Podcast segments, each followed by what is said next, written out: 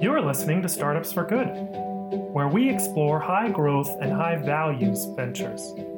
I am your host, Miles Lasater, three time founder turned investor.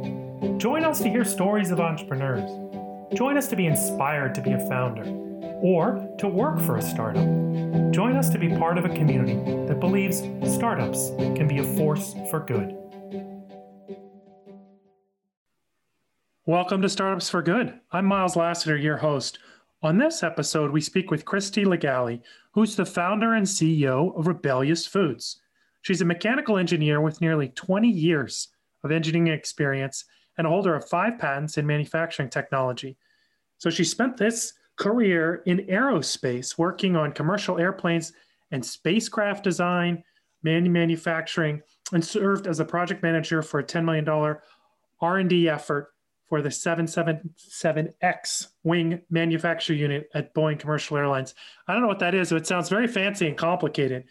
She's taken that engineering prowess into making plant based food much more cost effective, be able to manufacture at scale and deliver healthy food that doesn't require industrial agriculture.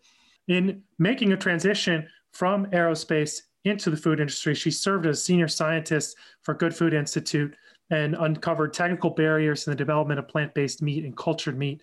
She's got a bachelor degree in mechanical engineering and organizational psychology and a master's of science in mechanical engineering. We talked about waiting to find your intractable problem, wanting to find that before becoming a founder and, and holding off until finding that problem. Uh, Rebellious theory of change. She lays it out beautifully talks about pivoting during the pandemic, embracing regulation for better innovation. And we also talked about changing industries in your career and how to do that effectively, and a whole lot more. I hope you'll stay tuned. All right, Christie, welcome. Welcome to Startups for Good. Thanks so much for coming on. Thank you so much for having me. Yeah, I'm excited to talk about a lot of things. Where I'd like to start is why did you decide to be a founder? Yeah, you know, the choice to become a founder is definitely a, a life changing choice. and it's something that I've been, always been interested in. I've always thought that um, being a startup founder was something that I wanted to do ever since I was about think probably 18 years old. It was something I wanted to do then, but I actually didn't get become a founder until I was about 40 years old. So it was a, a long time. I ended up becoming an aerospace engineer instead. And all the time I had thought to myself, you know, someday I'd really like to start a company. I'd really like to use the skills I have as an engineer to make a difference in the world in some intractable problem that really could use a novel solution. And I never really did find exactly the best way to use my time. So I decided to use my time as an aerospace engineer until I found that intractable problem that I could start a company around.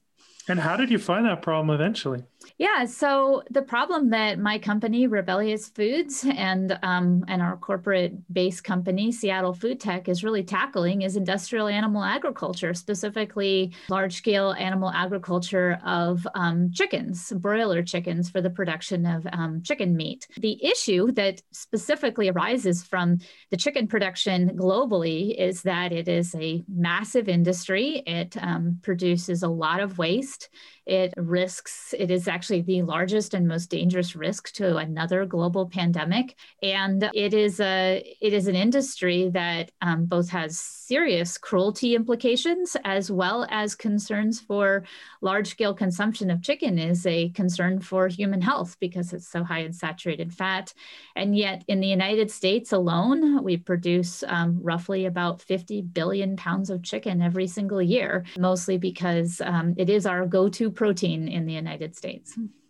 Wow. So many interconnected issues there. There really uh, are. Animal agriculture is one of those issues that you can, you know, address climate change, human health, animal welfare, pandemic prevention, um, and so it is one of those like, you know, good shot, you know, moonshot but good shot um, issues to work on as an entrepreneur. And when you identified this problem, uh, what were the initial steps that you took? Industrial animal agriculture has been around really since it was developed in the late 1940s and really, really started to scale into the 1950s and early 1960s is when we were really start to see um, industrialization of cows, pigs, chickens, and a little bit of turkeys. So it's been a problem. Industrialization of animal agriculture, moving you know animals from you know old McDonald's farm into something like you know warehouses and massive slaughterhouses and shipping animals up and down highways is something that has been developing over the last 70 years. It obviously has brought it's come to the attention of a lot of different advocacy groups, including, you know, obviously animal welfare advocates, but certainly climate change advocates, because, you know, a lot of people don't realize that animal agriculture is one of the largest contributors to global emissions for greenhouse gas emissions. And um, as a result, even recently, Bill Gates even said that he believes that we should move to 100% quote synthetic beef um, because of the emissions from the beef industry. Uh, we won't put Bill Gates in charge of our marketing efforts in the world of uh, quote synthetic beef, but you know plant-based beef or alternative meats. Um, so it was a it's an important issue to a lot of advocates because of all of the things that all of the problems of industrial animal agriculture. For me personally i cared about the issue of human health and animal cruelty. I could see my own family consuming large large amounts of meat uh, meat dairy and eggs and as a result their health dramatically going down over the you know decades of watching them eat too much or be able to not be able to have changed their diet to eat better food. Um, and this is one of the biggest arguments for alternatives to meat is that you can help people eat less meat or eat if they can eat meat products or plant-based meat products mm-hmm. that are similar meaning they replace them one to one like at our company we make plant-based chicken nuggets instead of animal-based chicken nuggets. And it can really have a very positive effect on public health. From a public health perspective you see improvements on the individual level as well as the public health perspective if you can replace animal based meat with plant based meat. But also from an animal cruelty perspective there is no no bigger industrialized cruelty on the planet than industrialized animal agriculture particularly to animals especially because you know he, you know luckily human slavery is largely eschewed by the human population. It's not eradicated and i certainly wish it was but the way we treat animals is something that's largely accepted and is becoming less and less acceptable as people understand that that cruelty to animals is is a real moral issue for the human race. Right. So you're laying out all the compelling reasons to take this issue seriously, but those reasons were true decades ago as you've said, uh, I'm curious, you know, with the, the taste barriers that some people have, habit, cost, maybe other things, how did you tackle this? Yeah, so the I'm really glad that you brought up both the taste barrier and the cost because you're absolutely right. Um, in the United States, we produce over 108 billion pounds of animal based meat, and yet we actually only produce about one half of 1% about, of that volume. So less than 1 billion pounds uh, versus 108 billion pounds. Um, so just less than 100 billion pounds, or pardon me, 1 billion pounds of plant based meat. And that includes like the Impossible and Beyond Burger. And those products, like Impossible, Beyond Morningstar, Tofurky, tend to cost more than the counterpart products that they're trying to replace. So, the reason I started this particular company is because my background in aerospace and engineering as well as my background in, in manufacturing engineering while I was at the Boeing commercial airplanes, uh, was all about designing tools to manufacture products faster, better, and cheaper. And so I saw an opportunity, given my interest in addressing all of these social and social justice issues, I saw an opportunity to use my skills as an engineer to make plant based meat faster, better, and cheaper because there simply isn't enough plant based meat to make a difference in the social issues that we're discussing um, and climate change as well. But um, there is you know, and there is, and it costs too much to make. Well, those are actually related. Those are both manufacturing issues. And so, as a manufacturing engineer and a tooling design engineer, I decided to take my skills from my career in engineering and actually start a company, which is called Seattle Food Tech, which is our base company for Rebellious Foods and start a company around this idea that we can make plant based meat faster, better, and cheaper if only we can design the tools necessary that are appropriate for the production of plant based meat, that thereby make the products more available at much lower cost and, and even higher quality than you see in the market today. And so that's of course what we do at Rebellious Foods and Seattle Food Tech is we're developing the next generation of plant-based meat production equipment and we're putting it into operation so that we can sell our products under the name Rebellious Foods as high quality, lower cost products with higher margins for, for our company and at higher volumes than the market has seen in the past. I love the way you've articulated this. It's almost like a theory of change that's laid out, and I could see all the pieces up there. I'm curious uh, for you to walk us through how you decided which part of the market to approach, you know, creating those machines, selling them to others, you know, selling to industrial or like, you know, scale uh, food service places, selling to consumers. Are you tackling all three? So, the funny thing that the pandemic did to our company is that it actually expanded it instead of shrinking it. And I'll let me explain why. Because you're absolutely right. Our original business model prior to the pandemic was that we were going to use our engineering prowess to develop new technology to make plant based meat faster, better, and cheaper. And then we, as a manufacturer of these products, using our own technology, our own intellectual property, we're going to use that intellectual property to make our products our plant-based meat products and sell them into institutions, schools, hospitals, universities, corporate cafeterias, K through 12 school districts, ballpark stadiums, you name it and that's exactly what we did. That's exactly what we were doing um, in the early part of 2020. Um, we were actually raising our Series A. We had gotten into some of the biggest food service distributors. We had just sold into 700 school districts between St. Louis and Austin. We had launched a, a new nugget um, that was perfect for the plant based nugget that was perfect for the uh, school lunch program, the National School Lunch Program. We had just gotten into major stadiums in the Seattle area and then the pandemic hit. So, what happened was almost overnight we lost all of our customers. So that that was obviously a huge blow to our company. It was a blow to us both psychologically, just the realization that pretty much everything you could work for could be just swiped away um, almost overnight, and which is basically what happened. You know, we kept a few customers because we were also serving restaurants. But what we had to do over the course of the next few months during the pandemic was, you know, we had a warehouse full of products that we needed to sell somehow.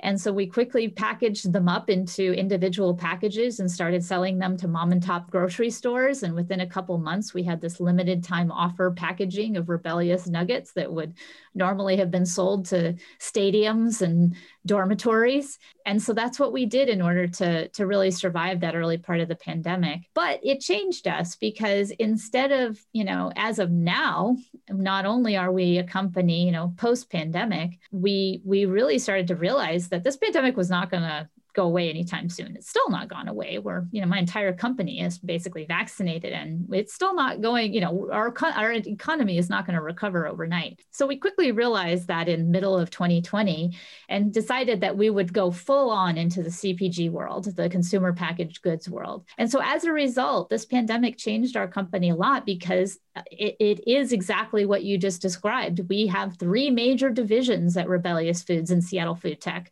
We design we design products and we market them through CPG and food service and and that's what we call kind of our sales marketing and CPG division.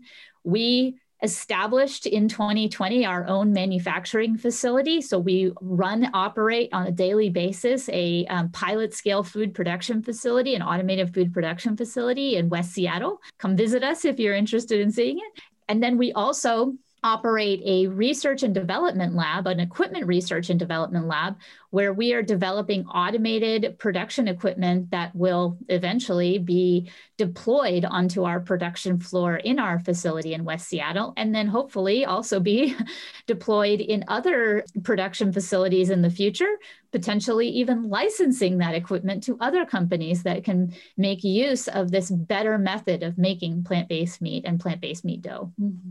So right now we run a trifecta of companies or trifecta company of sales, marketing, CPG, production and oper- engineering operations, and then equipment research and development. So we're definitely a very fully integrated company, all, all crammed into our, our, our cute little food production facility in West Seattle. Mm-hmm. Sounds like a lot. It sounds very complicated to be doing all of that. Where, where do you see trade offs by having three different customer types? And, well, and how have you navigated that?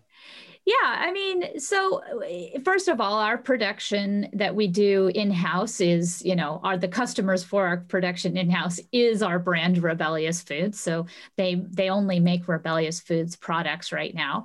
Um, and of course, the customer for our equipment research and development lab is the production facility. So we're integrated in that lab, in that that methodology. Where we make money right now is through um, sale of our rebellious uh, chicken nugget, tender, and patty, all plant based, of course, and um, and then sale of our Kickin' Nugget, the the nugget that is meant for the National School Lunch Program, because there are still there are some schools starting to open up, and then also through development of products for like fast food companies. So, you know, as you can imagine, post pandemic, we're pretty shy of just, you know, focusing on one market. We we want to make sure we cover it all. And so, you know, the the way we currently make money is that one avenue that that production of products and selling them through our brand Rebellious Foods. It won't be for a few years that we actually license our technology to other companies, but it may not be a few years. It may be like one and a half to two years. Okay. Yeah. I mean, that, that seems like a way to, to manage it. I understand better now. And uh, certainly impressed that you're, you're able to do all that. Don't just listen, get engaged. You've heard me talking about the Startups for Good Giving Circle, and maybe you're wondering how does it work? Go to startupsforgood.com and click on Giving Circle. You'll be able to sign up as a member and choose to make a reoccurring donation, let's say $20 a month or whatever you can afford. We will focus on newer or startup tech nonprofits to provide the initial angel funding to get them off the ground. We will vote on a nonprofit recipient of our grant approximately quarterly. All donations are U.S. tax deductible, so go to startupsforgood.com and click on Giving Circle. I'm curious also when when I think about the customer types, you know, you were talking about school lunches, for example. Mm-hmm. Um, I'm imagining that they want something different than an individual consumer who may or may not have the flexibility to choose to to pay a little more for something that they care about. Like, what are the things that drive the school lunch purchase type yeah. uh, customer? That that's uh, incredibly good insight because you're absolutely right. The um, ability to produce products and to sell into the National School Lunch Program, or what's known also as the Child Nutrition uh, Labeled Products um, Program for for K through 12 public schools in the United States is monitored and directed by the USDA. So the USDA identifies what products and what kind of ingredients, what kind of commodity ingredients specifically can be used as what are called meat meat alternatives. And those meat alternatives are the ones that the federal government will reimburse school districts for if they purchase those products instead of, say, commodity chicken nugget products that are sold into a lot of schools in the United States.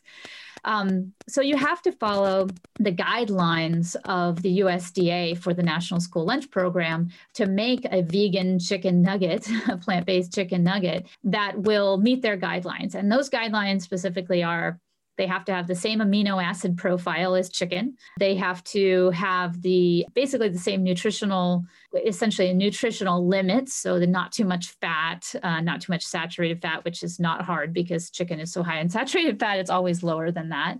And then it has to have you know enriched flours so there's like um, vitamins and minerals in the breading. And then the most important thing and this really gets back to why our government is in the business of making food in the first place is that the US government requires that we produce it from a commodity product which the only commodity product they will reimburse is soy all of our school lunch program nuggets are required by the USDA to be made out of soy. So these are soy plant-based chicken nuggets. And, you know, making that product so it fits within the school lunch program is what's necessary for the USDA to reimburse those school districts for the purchase of those products. So it's a very specific thing. Now, they're really good. Uh, don't get me wrong, just because they're made out of soy and because people often think, you know, why are you making out of soy? That's, you know, so like old school, but it's what the US government dictates to the schools that they can use. Which seems ironic. I imagine that's because that's what we're feeding to animals. Well, it's but what we're feeding to animals, but it's also, you know, longstanding policy decisions around um, what commodity products are supported by the U.S. government for the purposes of economic development. You know, we support farmers through a lot of different programs through the U, you know, the federal farm bill, and that is, you know, passed, I think, every eight years or something like that, eight or 10 years. And as a result, there are certain commodity products that are fundamentally supported either through you know crop loss insurance or um, subsidies or you know loss coverage or guaranteed buying and and chicken and other meat products cheese um, are all covered in some combination thereof of, of guaranteed purchase programs with the US federal government or the US government. And so as a result, soy is one of those. And so uh, luckily, the, it exists a, a, a Venn diagram between vegan nuggets having them made out of soy and being able to hit all the same nutritional requirements as you would get from chicken. Luckily, that actually does work out. So it is possible to, to make really good plant based chicken nuggets for the school lunch program. Well, that's good. I'd love to go back to something you said earlier. You were quoting Bill Gates about synthetic beef. and I'm curious if you ever considered going into, say, clean meat, like growing cells uh, in a culture rather than in an animal? Yeah, so the the rise of clean meat is a really fantastic innovation in the meat industry because it it gives us the opportunity to provide animal-based meat products without the animal. And that's fantastic. It is a more complex procedure at least at this point than plant-based products. It also doesn't give us the opportunity necessarily to make other to make uh, to give Uh, to give consumers the benefits of plants that they might want from their meat alternative. Now, that being said, I am a huge fan of cultured or clean or cellular based meat because it is a great meat alternative. If you're going to eat meat, you might as well and you want to don't want to eat plant-based meat for whatever reason, cellular agriculture and um, and clean meat is a great solution to the amount of meat we produce in the United States. And it's real, it's exactly the same, molecularly the same as animal-based, you know, slaughtered meat. And so as a result, I'm, I'm a huge fan. And I really do think that as time goes on, more and more consumers or sorry, more and more co- companies will see opportunities to combine the two. So right now, when you're buying a chicken nugget for, say, a national school lunch program, it is actually a combination of chicken and soy anyway. It's a plant-based meat and animal meat hybrid anyway. And a lot of our processed meat products in the United States are actually do have some plant protein in it. Often it's soy. The same could be true for the future of cultured meat or clean meat is that we I can definitely see an opportunity where we've got hybrids between clean meat and plant based, and it's it's still technically a vegan product, uh, depending on your definition of vegan. But it you know it it meets all those criteria for you know not being so hard on the environment, you know not having an animal welfare component to it, or or you know avoiding the animal welfare problems. Um, and and and being lower or essentially not having antibiotics in it that's another really good thing. And so all of those things are, are hugely beneficial for clean meat as well as plant-based. And I, I see it as one industry meat alternatives you've done a great job of articulating your mission. How has that helped you in growing the company uh, whether that's recruiting fundraising otherwise? Yeah, you know, I think that our mission is actually a little more complex than a lot of companies in the same space because a lot of startups, and there are a lot of startups, really, really good startups, in fact, that are making new plant based products. So, new plant based bacon or new plant based um, even chicken products, new plant based burgers.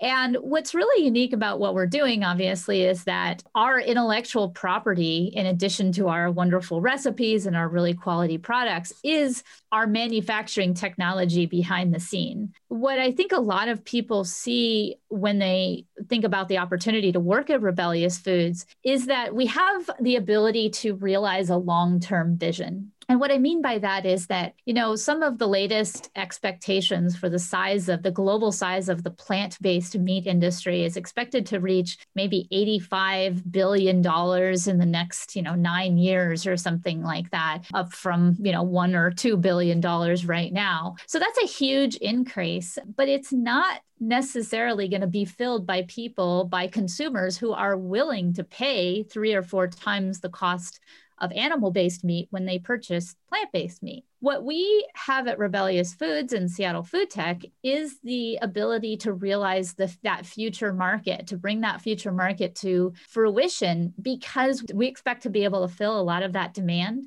through cost competitive plant based meat as a result of the fact that we're solving the manufacturing bottlenecks that are keeping plant based meat production too high in terms of cost. So I think where a lot of people what people like to do when they come to Rebellious Foods and Seattle Food Tech is this idea that they are in this for the long haul, that we're in this to truly be a, a transformational company for the meat industry, not just to add another product to the market. And not that that's not good too. It is. I am a big consumer of really great plant based meat products, but I need our company to take it one step, actually, about 100 steps further than that, and really dive into the market of consumers like school lunches, like cafeterias, like stadiums, who are not going to pay three times as much for their burgers or their chicken nuggets um, versus the consumers that are currently driving the market right now. That goal of making plant based meat more accessible unites the people at your company and you articulate it well. I'm curious what uh, how you think about culture for the employees given that you've got some manufacturing operationally focused people and some people who are more r&d creating the new thing. And does that ever clash you know, I'm really glad that you asked that because in reality, yes, it does sometimes clash. And here's a really, really good example. Our facility in West Seattle is 21,000 square feet. It consists of food production space, it consists of a, a little cute little cafeteria for the team to eat their lunches, and it consists of a big warehouse. And then we have a research and development lab kind of tucked into the side between a couple of other freezers. We obviously have big freezers. We have some coolers that are decommissioned because we don't use coolers at our company. We only use freezers. And as a result, we often find these interesting conflicts, such that, for example, at our company, our facility is what's called Safe Quality Food Certified or SQF certified. And what that means is that we are qualified as a food production facility to sell into major area grocery stores, in fact, global grocery stores, because we've taken food safety so seriously. However, that puts a huge restriction on our research team. They're not allowed to go into certain parts of the building. Um, sometimes they might want access to different types of ingredients, and we have to separate it out.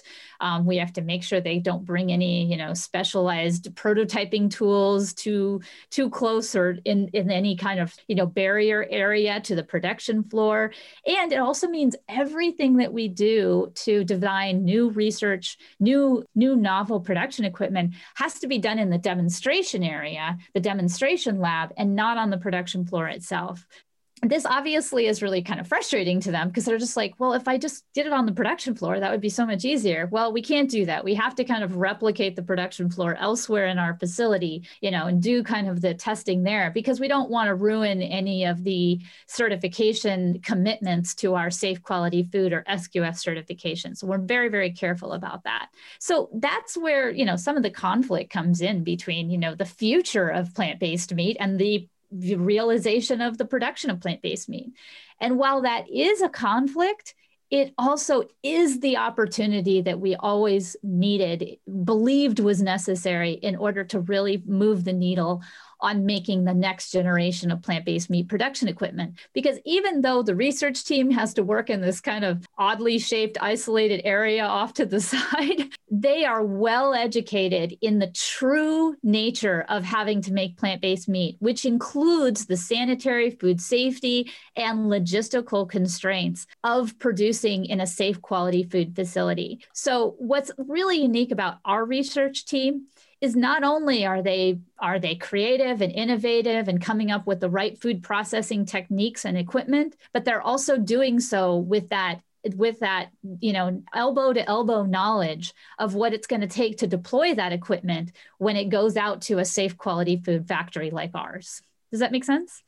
I think you're almost saying that constraints promote more creativity. I think so exactly. They certainly they certainly promote more applicability, if that makes sense. You know, we know what we're doing in our research lab is going to be incredibly deployable to either our facility or other facilities or even partner facilities because we know it's going to be safe quality food qualified because it was made in a facility that we knew about those restrictions ahead of time. Gotcha. So things like sanitary seals and and proper uh, clean in place design of our equipment is built into the research that we're doing for the next generation of plant-based meat production equipment.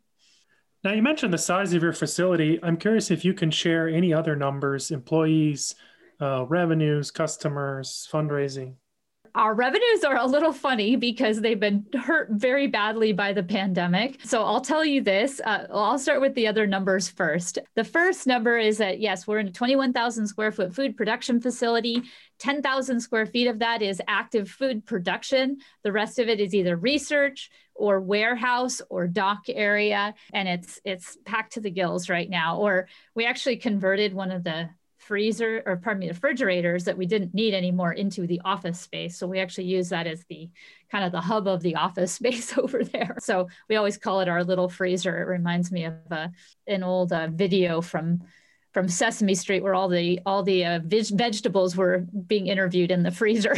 so anyway, when you call me at my office, I usually am in the freezer or the cooler, my cooler office. So that's that's what we use the facility right now. There are 33 employees and revenues. Um, most of our revenue has been in the you know fifty thousand dollar you know ish uh, range for fifty thousand dollars or so is basically kind of what we hit in 2020, and that's not really because obviously we weren't capable of producing more. That was because we were having to go into the CPG market. Now, the sky is the limit because since since we launched into the CPG market full scale earlier this year, it has gone up a lot. So our revenues are still very very early stage. You can think of us as a very very early stage startup because we had to restart our marketing, sales and distribution with a brand new market in the retail world. We actually launched those retail products, those mainstream retail products on February 1st of this year. So it's only been 2 months. So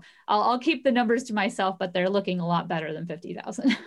Wonderful. Well, fingers crossed on that. Thank you. I'm curious if you could tell us uh, about fundraising and what that process has been like for you. So, fundraising has been a really interesting experience for our company because we're obviously in a really, really white hot market that is getting promoted by some of the thought leaders of the world, like Bill Gates. At the same time, we're a very unusual plant based meat company because we're not just making products and selling products. That's the business model of Beyond Meat, right? They make really amazing products and then they sell amazing products. They don't necessarily produce their own products but that's what we do at Rebellyous Foods is we design our own products and we sell our own products. We also make our own products and then we design the equipment to make our own products. And so, what we often find is that we kind of need a, a couple different types of investors to support our efforts in that we need we need investors who understand the potential of redesigning food production equipment so that it's properly designed, arranged, and functional for the production of plant based proteins versus animal based proteins. And then we also need investors who understand uh, the potential of a CPG product that just got launched two months ago. And then we also need investors who truly understand the value of owning and operating your own production in a very, very tight industry of food production. There are very low margins in food production. There's a lot of risk, and a lot of companies, a lot of startups are really asking for investors to just to invest in the brand and the product, and they let somebody else deal with the production. Now, that gets a lot of small startups into some trouble because they don't own their own production, they can't control their own production, and we can. Now, we've taken on that risk. I think we've done it very well. In fact, we've done it so well, we got it SQF certified. So that gives us not only a higher level of risk, although I think we've managed the risk pretty well because we're already certified, but it also means that we have this incredible amount of flexibility, meaning that if if Jack in the Box came to us today and said, "Hey, we want to roll out plant-based chicken burgers at 100 of our stores in the Pacific Northwest. Can you make enough for just 100 of our stores? A typical company, a typical typical startup would not be able to do that because they've got minimums for their contract manufacturers.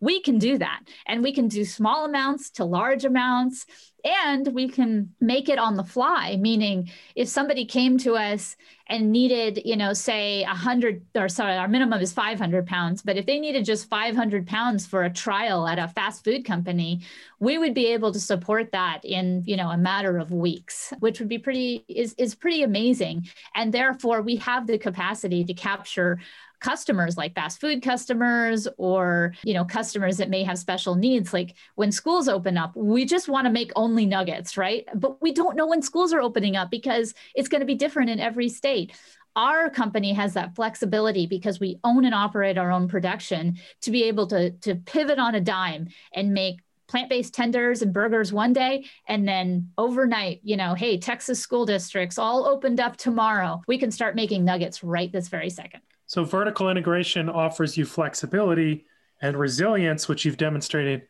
like last year, but it also makes for a more complex story and a more open-minded investor. Yeah, it does. And I think where where I've come to is that the investors that have to be part of our team there, there's just there isn't there isn't one investor that really spans that entire thing. The food industry is huge it's complex. And so as a result finding a branding uh, knowledgeable investor and finding a food processing equipment knowledgeable investor is just not the same investor. But we do make sure that every investor who comes to work with us is fully understands that we are a technology company. We truly are. We're an engineering company, almost first and foremost.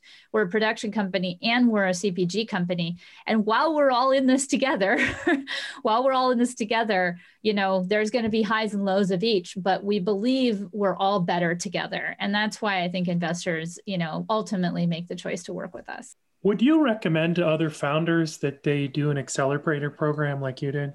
Yes. And I do think it's valuable. In fact, we've actually done two accelerator programs. We went through the Y Combinator program in 2018, and that was extremely helpful to help us get off the ground, start making products, get some of our first customers, get into a few cafeterias.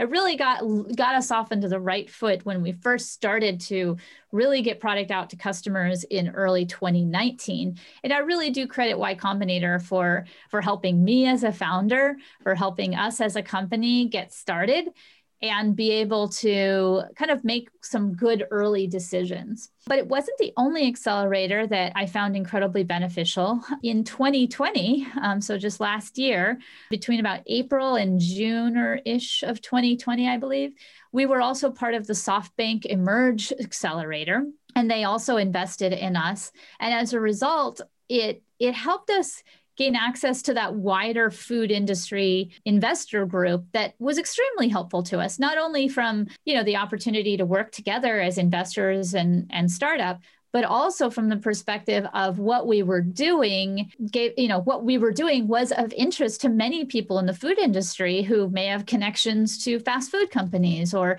connections to universities that would love to support some of the research work. So there was a lot of different opportunities essentially it provides you a kind of instantaneous network. And both of the y combinator and the softbank emerge accelerators both provided us with different very different but um, very effective instantaneous networks. Which sounds like it's very helpful. You you were transitioning industries from aerospace to food. Um, any advice for founders on, on how to do that? Yeah i'd say uh, keep an open mind. It's always a always an important thing. And you know obviously you have to learn a lot of new things. But for me there were there were a couple things i felt like i had to learn and a couple things that i felt like i had to just transition in terms of skill set. For so, so for example when i was at boeing commercial airplanes I worked on budgets a lot. I worked on managing engineers a lot. I worked on technical strategy a lot. So those were things that were transferable skills from my work at a, a large enterprise company like Boeing, but that I could easily utilize those skills as part of an engineering startup, an engineering technology startup, which of course is what I started, where there was a lot of learning to do, especially for someone like me who doesn't cook and I, you know, doesn't really know that much about food was the food industry and really learning about the food industry. And so, one of the things that actually brought me a little bit of relief when I realized how much I needed to learn about the food industry was that about 50% or more of people who work in the food industry never studied to be in the food industry, came from other industries. And I find that to be more and more true. So, you know, learning the food industry is a lot like going into any other industry where you may have the skills as a chemical engineer or a mechanical engineer, but applying it to this new industry is just another dimension to your resume. Now, the food industry is particularly complex. Aerospace is a highly regulated, a highly you know safety conscious industry and so is the food industry it's highly regulated it's highly safety conscious so those things were similar but what you did not have at Boeing commercial airplanes was essentially that component of food safety. And and essentially moving around biomaterials like wheat and soy and oils and things like that. um, we made airplanes out of you know aluminum and plastics and things like that. They they never went bad. They never like you know start smelling bad in the fridge or you know none of none of those things happen in aerospace industry. So uh, we learned really really quickly about you know the potential for you know, in the laboratory, you know, bacteria growth. And, you know, we never had to fry anything at, at Boeing commercial airplanes. I find the food industry to be actually quite a bit more complex than the aerospace industry. So hope nobody in the aerospace industry is too offended, but it's really complex in the food industry. Wow, I, I learned something that that food is is harder than aerospace. That's amazing. well, thank you so much for coming on. How, how can people follow you online?